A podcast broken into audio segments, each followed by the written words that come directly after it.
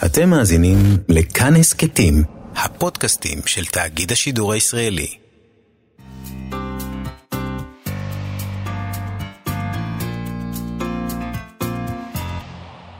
אנשי מה שכרוך, מאיה סלע ויובל אביבי, כמו בכל יום מאז נכנסנו אל מוד קורונה, נמצאים איתנו הבוקר.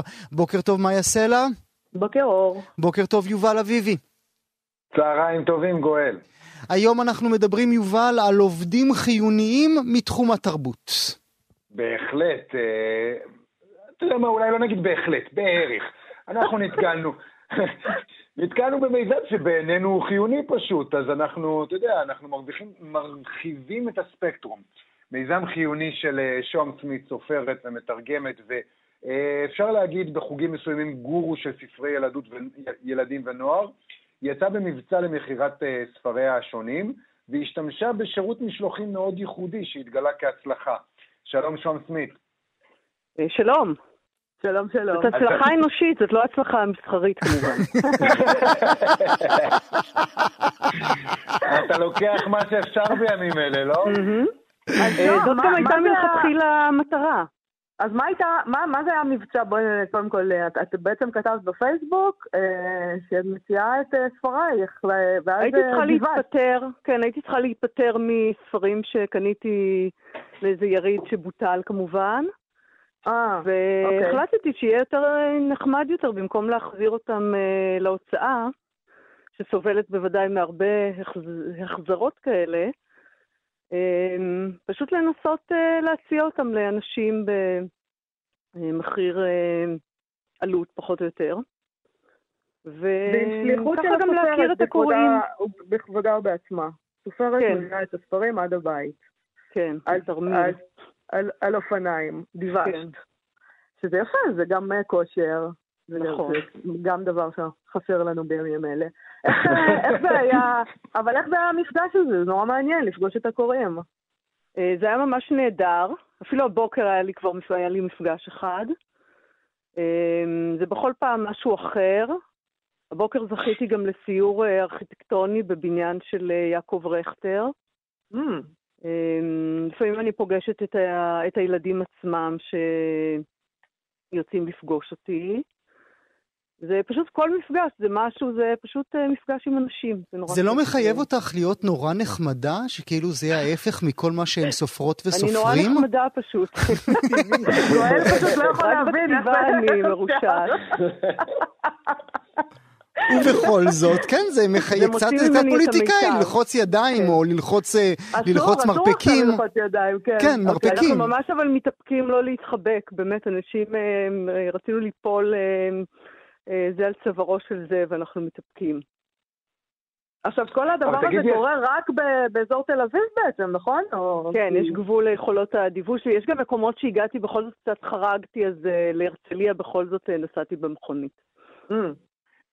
אוקיי. אבל את מתייחסת לדבר הזה ממש כאל, כאל עבודה חיונית, הספרות כמצרך יסוד נקרא לזה. בדיוק, אני ממש חשבתי על זה ככה, שאני מביאה לאנשים אה, אה, משהו מאוד חיוני. וזאת הייתה התחושה גם, שזה כמו להביא לאנשים את פרח לב הזהב. Mm. אני יכול להגיד לך ש... להתאמץ ולדווש, זה גם, אה, איכשהו זה מעצים כנראה התחושה של זה שאני עושה את זה, שזאת גם פעולה פיזית, אה, וכרוכה גם באיזשהו מסע בעולם, ובלראות איך, ה... איך העיר נראית במצב הזה, אה, איך היא משתנה מיום ליום. אז זה חלק מה... בשבילי גם חלק מהחוויה.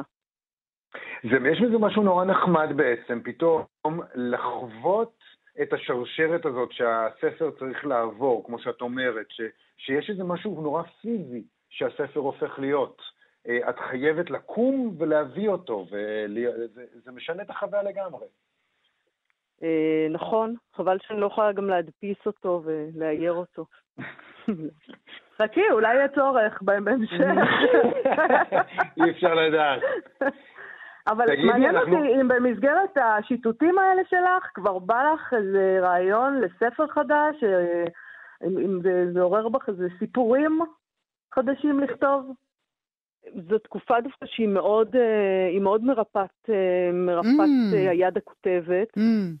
כי. שמענו את זה אתמול גם מיונתן שגיב. מה נכון, הרגע הזה נכון. באמת עושה לכם?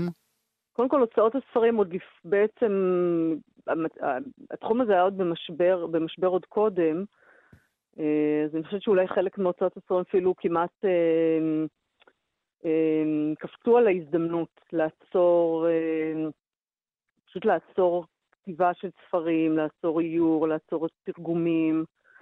ו... וביום שאחרי הקורונה, שמי יודע מתי הוא יהיה,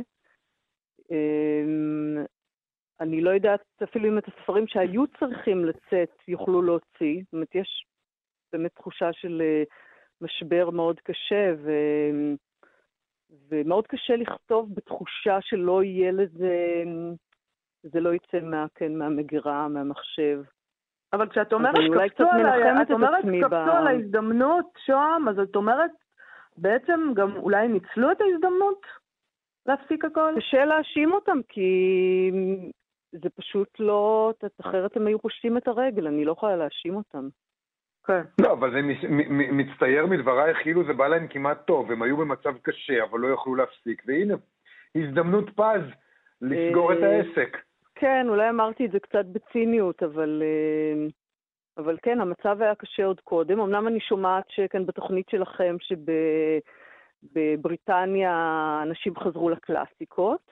נכון. פה זה לא בריטניה, פה זה לא בריטניה. בעיקר, כן, פה הם מתמקדים בנטפליקס ובחדשות כנראה.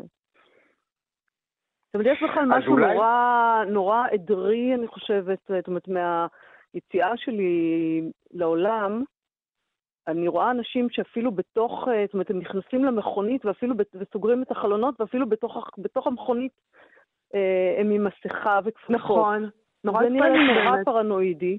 כן.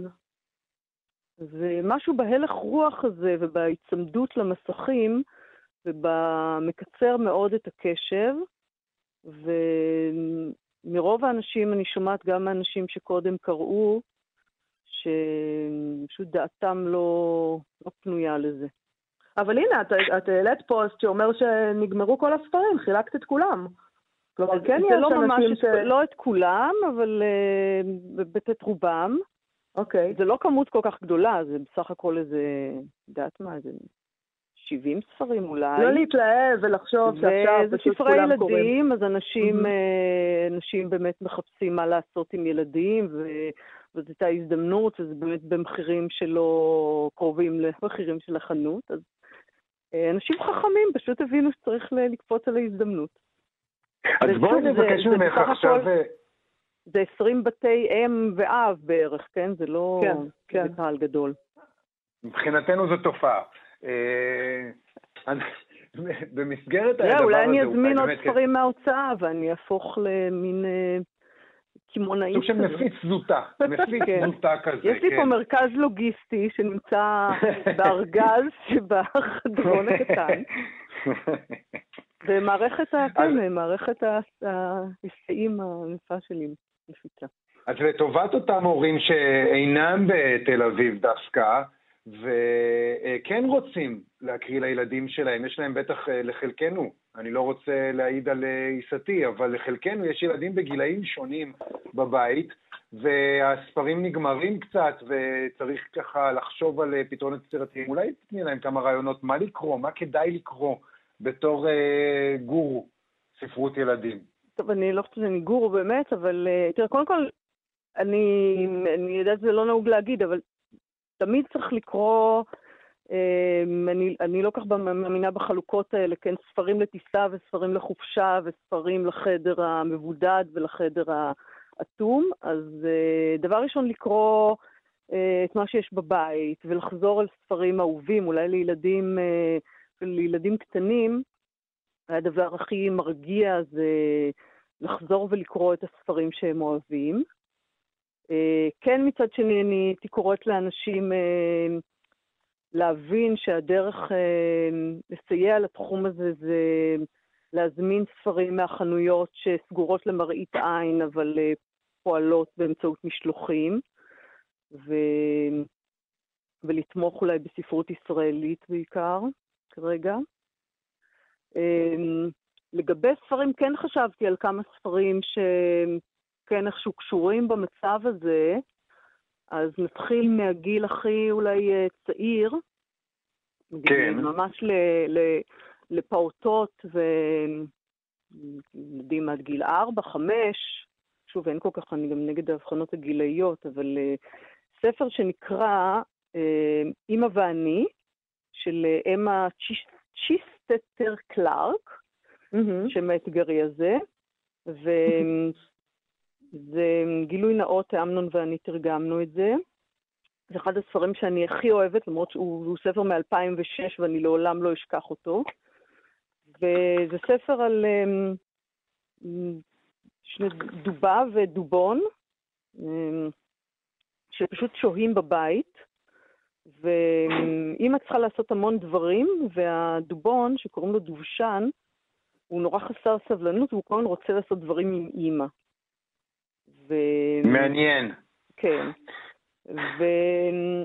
ואימא רוצה לעשות את הדברים שלה, ומתישהו הוא פתאום, אה, יש לו רעיון, והוא יוצא לחצר ומתחיל להכין עוגיות מבוץ, והוא מכין אה, בית קפה, כן, באמצעים הביתיים האלה שילדים אה, עורמים כל מיני כיסאות עם מחנה כזה, כיסאות ושלוחה ובדים. זאת אומרת. זאת אומרת, ספר שמלמד ילדים להסתדר לבד, סוף סוף. כן, ואז, זאת אומרת, מה שיפה בספר הזה זה שכש... כשפתאום אימא שלו קוראת לו ואומרת שהיא כבר פנויה, אז עכשיו הוא נורא עסוק, והוא כל רגע אומר לה, רגע, רגע, אני, כי הוא לא סיים אה, ליצור את המיזם שלו, והוא באמת מגלה אה, איזה כיף זה לעשות דברים לבד. את המשמעות. חלום שלי, אה, מה שאת מתארת כרגע. יאללה, יובל, איך תקנה את הספר? תזמין את הספר הזה, אני מקווה שזה ייתן השראה. דיורים נורא חמודים, צריך ממש לאכול את הדובון הזה. יש לנו זמן לעוד המלצה אחת, אז אולי לילדים קצת יותר מבוגרים? כן, תגיד לי לאל איזה גיל ואני אגיד. מה הילדים שלך קוראים נגיד עכשיו? הילדים, עם הבת הסרבנית הקריאה שלי, אה, שהיא בכיתה ח', אני אתמול עשיתי את העסקה, ש... כי היא רצתה נורא לעשות לי כושר בבית, אז עשינו עסקה שאני עושה איתה כל מיני תרגילי פלנק איומים כאלה, ובתמורה היא מסכימה לקרוא איתי, שאני אקרא לה את אנה פרנק, את היומן... יומנה ה... של אנה פרנק.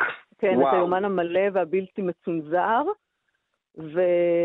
והיא מאוד, אה, להפתעתי, ממש נתפסה, ממש נתפסה, נתפסה לזה. והמשיכה... זה דווקא ספר מתאים לעכשיו? יפה. אמ, לא, זה, אני חושבת שזה, כן, אם לא חושבים על ההמשך, אז אמ, ספר אמ, מלא הומור. אה, כבר בעמוד, ה, כן, בעמוד השני כבר היא מתארת איזה ילד מהכיתה שלה שהשמועות אומרות שהוא יזדווג. דבר מכל הרבה צחקוקים. בגיל 13. זה, זה, זה פשוט, זה, זה, זה צחוק של געגוע פשוט. אין להם מושג אה, מה ממתין להם בספר הזה עם, הדימוי של, אה, של ספר אה, שואה ודמות קדושה. אבל זה נורא מתסכל בטח, היא אומרת לעצמה, אני לא יודע איזה רעיונות נכנסים לילדים בראש, אבל כרגע הם לא יכולים לעשות כלום. שום דבר מההתפתחות הנורמלית לא מתקיימת כרגע. אבל לקרוא אפשר, לקרוא אפשר. כן. שון סמית, תודה רבה לך. הם יעשו את זה. תודה רבה. ביי. תודה רבה על השיחה הזאת. אז הנה ההמלצות אה, של שום סמית. אני רוצה ברשותכן אה, שנעבור אל הנושא הבא שלנו. אנחנו נעבור על שירה, כך הבטח, נעבור לדבר על שירה, כך הבטחתי למאזינות והמאזינים שלי מתחילת התוכנית. לא סתם שירה, אלא שירת קורונה. אני לומד מכם וגם מפינת השירה היומית שלנו שמתנהלת כל יום בפתח התוכנית, שהמשוררים, בניגוד לסופרים, בניגוד למה שאמר לנו יונתן שגיב אתמול ושום סמית היום, דווקא אצל המשוררים אחרים, הרגע עצמו תופס מאוד חזק, מאיה. נכון. אה, נראה שברשת, אם אתה עובר על הפייסבוק, אה, יש אה, המון שירת פייסבוק, נגיד, אני, אני לא אומרת את זה לגנאי, אקטואלית, על מגפות ועל סגר ועל בדידות. אתמול נתקלתי בשיר שנקרא 17 ימים לסגר, של המשוררות והסופרת מאיה טבת דיין, ונעצרתי כבר על הכותרת, כי, כי אני, אני לא סופרת את הימים. פתאום אמרתי לעצמי, אולי אני צריכה לספור, ולי זה היה נראה כבר שיש איזה 170 ימים. באמת. כאילו, או 1,700, אני לא יודעת, נעצרתי על זה, זה מיקם אותי פתאום. אבל השיר עצמו, המשכתי לקרוא, יש בו איזה אמת מאוד מאוד קשה של אימהות, לפחות חלק מהאימהות. גם אבות.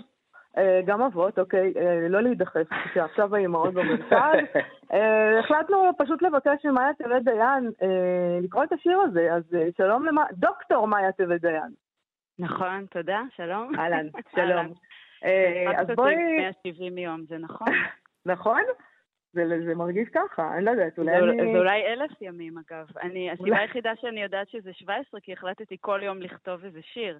אז הכותרות אה. מאלצות אותי... אה, שובבה. אז בואו נשמע, בואו נשמע משהו אה, מהשיר ברשותך, מאיה. בבקשה. משהו מהשיר או את השיר? את כל השיר, חייבים. אוקיי, אז 17 ימים לסגר. הבת שלי אומרת שהיא לעולם לא תביא ילדים לעולם. בתשע, וזה לא סתם ייאוש קיומי. כמות הפעמים שאני אומרת לה לא, הכפילה את עצמה ביחס לימי חול. והתגלית שאני לא אוהבת משחקי קופסה, יצירה, קלפים, חינוך ביתי. מה את אוהבת? היא שאלה אותי. אני אוהבת לשבת באוטו ולא להגיש אוכל לאיש. עוד תתגעגעי לתקופה הזאת, מזהירים אותי כולם. תתחנני שיבואו לביקור. אני מאמינה להם. למרות שמעולם לא היו עם הילדים שלהם בסגר, ולמרות שכרגע אני לא מתגעגעת לזה בכלל. ואיך אפשר בכלל להרגיש געגוע עתידי, או את העתיד? כמו הבת שלי, שלא מתגעגעת לילדים העתידיים שלה. ולרגע אני אומרת לה, בובה, שמעי. אבל אני עוצרת, כי העולם כולו נעצר עכשיו. והזיכרון הזה של העצירה ייחרט בה עמוק, יותר מכל המילים שאגיד. הוא ייחרט בילדות שלה, בכל הדור שלה, ואם יהיו לה ילדים, היא תספר להם על זה. זה יהיה הסיפור הגדול שלה, על איך העולם נעצר, ועל איך מתחילים שוב תנועה אחרי עצירה כזאת. שום דבר שאני אגיד לה עכשיו לא ישנה. שום דבר שאני אגיד לה עכשיו לא ישנה. זה באמת אה, תופס את הרגע עצמו שמטריד אותי ב-17 ימים האחרונים. האם נלמד משהו? האם משהו באמת יישאר מזה? או שפאסט פורוורד אה, עשר שנים קדימה, ובקושי זה יהיה אנקדוטיאלי? שואל אותי? את עצמי בעיקר. את עצמך. כן, אני, אני אגב חושבת, אני, לא יודעת, אני עמוק במקום הזה של אין לי מושג. של מין תחושה שאני לא יודעת כלום, שלא ידעתי כלום, אבל היה קל להסתיר את זה מעצמי, ועכשיו שאני לא יודעת כלום, ואין לי שום דרך להסתיר את זה מעצמי יותר. פשוט שום מושג לגבי כלום. אז גם משהו מהסמכות ההורית שלי קצת אה, התערער במצב הזה, כי אני לא יכולה לבוא עם שום אמירות נחרצות. הן שואלות אותי, אני עם שלוש ילדות בבית, הן שואלות אותי שאלות, ואני כל הזמן אומרת להן, וואלה, לא יודעת, לא יודעת. גרנו בהודו, אכלנו בידיים. אתה יכול בידיים? לא יודעת. מה אני אהיה כשאני אהיה גדולה? לא יודעת. את תהיי גדולה, יהיה את השירים. לא יודעת כלום. כן, אתם חמודים שאתם צוחקים, אבל פילוסופית זה נוראים. זה במקום לבכות. אבל את יודעת... את יודעת, אה, כשאני קראתי את השיר היא אומרת לך לא יודעת, מה את יודעת, יובל? היא אומרת לך לא יודעת.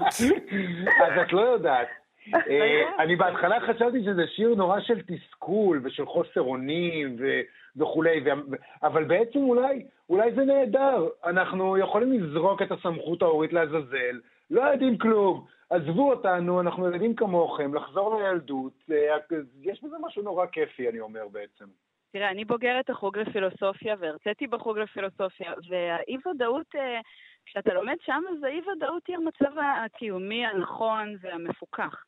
עכשיו, אני חושבת שאנחנו עוברים יחד משהו, ושכשנצא מזה, אם אני יודעת להגיד משהו, אנחנו נשאל את עצמנו שאלות יותר גדולות ופחות שטוחות מאלה שעסקנו בהן לפני. Mm. וזה תמיד קורה, כשהאדמה רועדת מתחת לרגליים, הפילוסופיה תמיד זוכה לאיזה בוסט להתעוררות, ולדעתי גם הספרות וגם הסדרות, הכל, עולם התוכן שלנו הולך להיראות אחרת, הוא יהיה עמוק יותר, והילדים שלנו חווים את זה עכשיו, ולפחות הילדות שלי, כן שואלות שאלות עמוקות. הן תמיד שאלו, כי הן היו ילדות שגדלו במסע, עם ילדות שעברו אובדנים, אבל עכשיו עוד יותר. עכשיו עוד יותר הן ככה מתעסקות במין שאלות קיומיות גדולות, ואימא שלא יודעת לענות על כלום. לא אוקיי. יודעת. מה שתפס אותי... אימא שרוצה לשבת באוטו, בדיוק, מאיה, מה הקטע? שתי המאיות, מה הקטע עם האוטו? מה יש לך עם לשבת באוטו? מאיה, את רוצה לענות לפניי? לא, את, את. תשמע, שלא, אנחנו במין קמפינג עירוני, זה נורא מצחיק, היינו הרי בעולם כמה שנים, שתתנו, חזרנו ואמרנו, טוב, נחזור לדירת הרווקים שלנו רק לחודשיים שלושה, נעשה קמפינג בשלושה חדרים האלה, ונמשיך הלאה. ואז נתקענו בסגר, חמישה איש בשלושה חדרים, אה, בלי מעלית, בלי חניה, בלי כלום. האוטו, זה גן עדן. האוטו זה גן עדן, זה המשרד שלי. אני עושה פה סדנאות כתיבה, אני, אני אמרתי למפיקה שלכם שאני חושבת להביא עציץ ווילון כדי שהוא יהיה נעים יותר.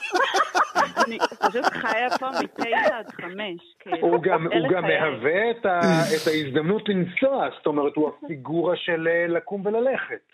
אז... כאילו אה... כן, אבל בלב תל אביב אני יושבת ואני אומרת, fuck, יש לי חניה מול הבית, ואת זה אני חוגגת כל הזמן. את כאילו- פשוט, את פשוט התימהונית מהאוטו. זו אני, כן. בואו, אנשים חולפים על פניי, ובאמת עבר לפני כמה שבועות מישהו ואמר, אתמול ראיתי אותך באוטו, היום הכל בסדר?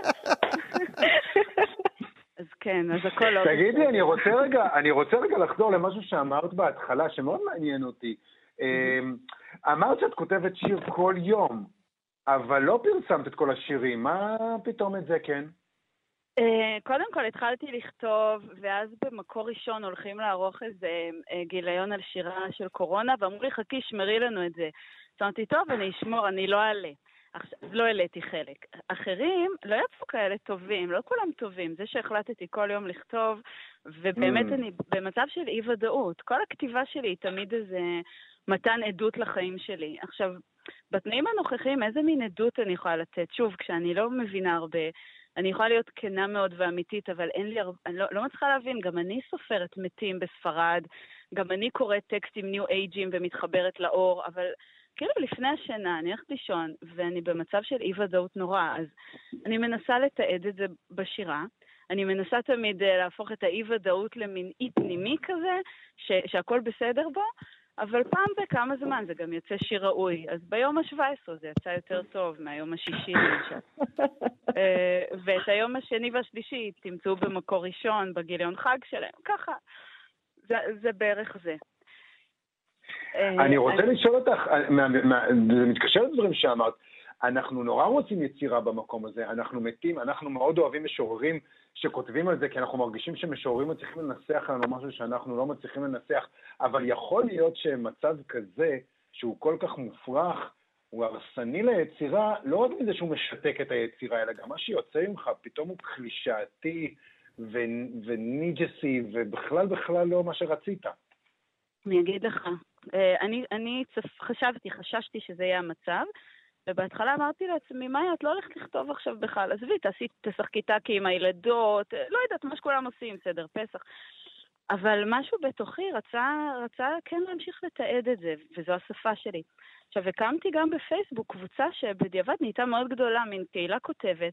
יש שם 200 איש, והם כמוני, כלומר, הם מאותו סוג, הם מין מתעקשים לכתוב דווקא עכשיו, דווקא בתקופה הזו, דווקא כשאין מושג מכלום.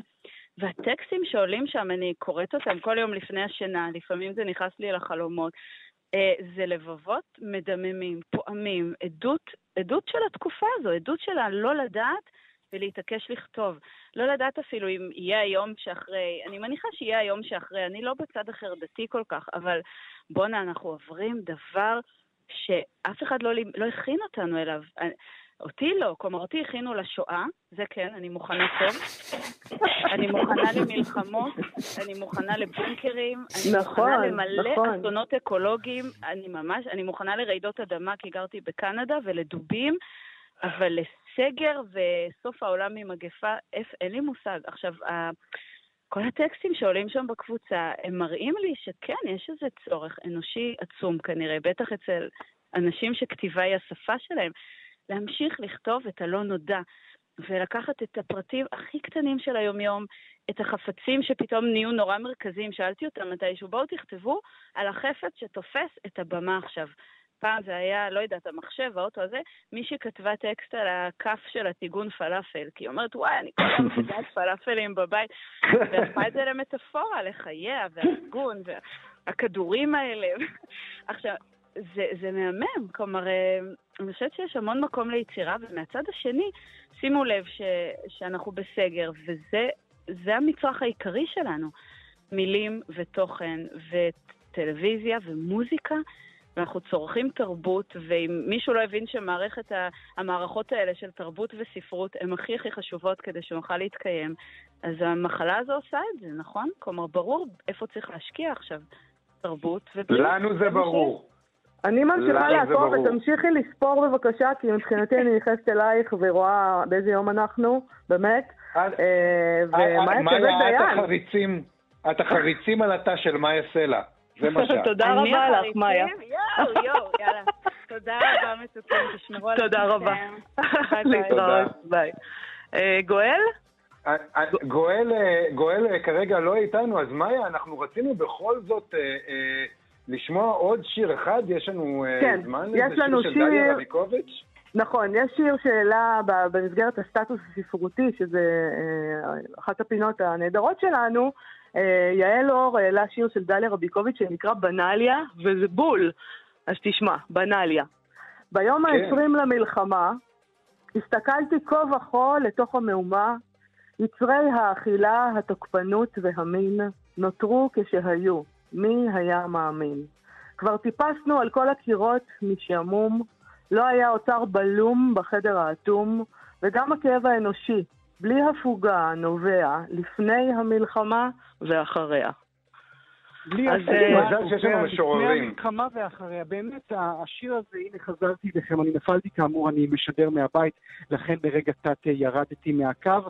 השיר הזה באמת יוצא מן הכלל, וזה בדיוק מה שאמרתם בימים האחרונים, אה, מאיה ויובל, דליה רבקוביץ' מוכיחה את זה, אה, מאיה מוכיחה את זה, המשוררים הם הרגע, הם האנשים שאליהם אנחנו צריכים לפנות כדי שיוכלו באמת לנסח עבורנו את התקופה בה אנחנו חיים. מזל שיש משוררים ומשוררות, מזל. נכון. נאמר לכם אה, תודה, מאיה ויובל, אנשי אה, מה שכרוך, אתם תהיו איתנו גם מחר בשידור ב-12 ו-30. תודה רבה לכם שהייתם איתנו הבוקר. תודה גואל. תודה גואל.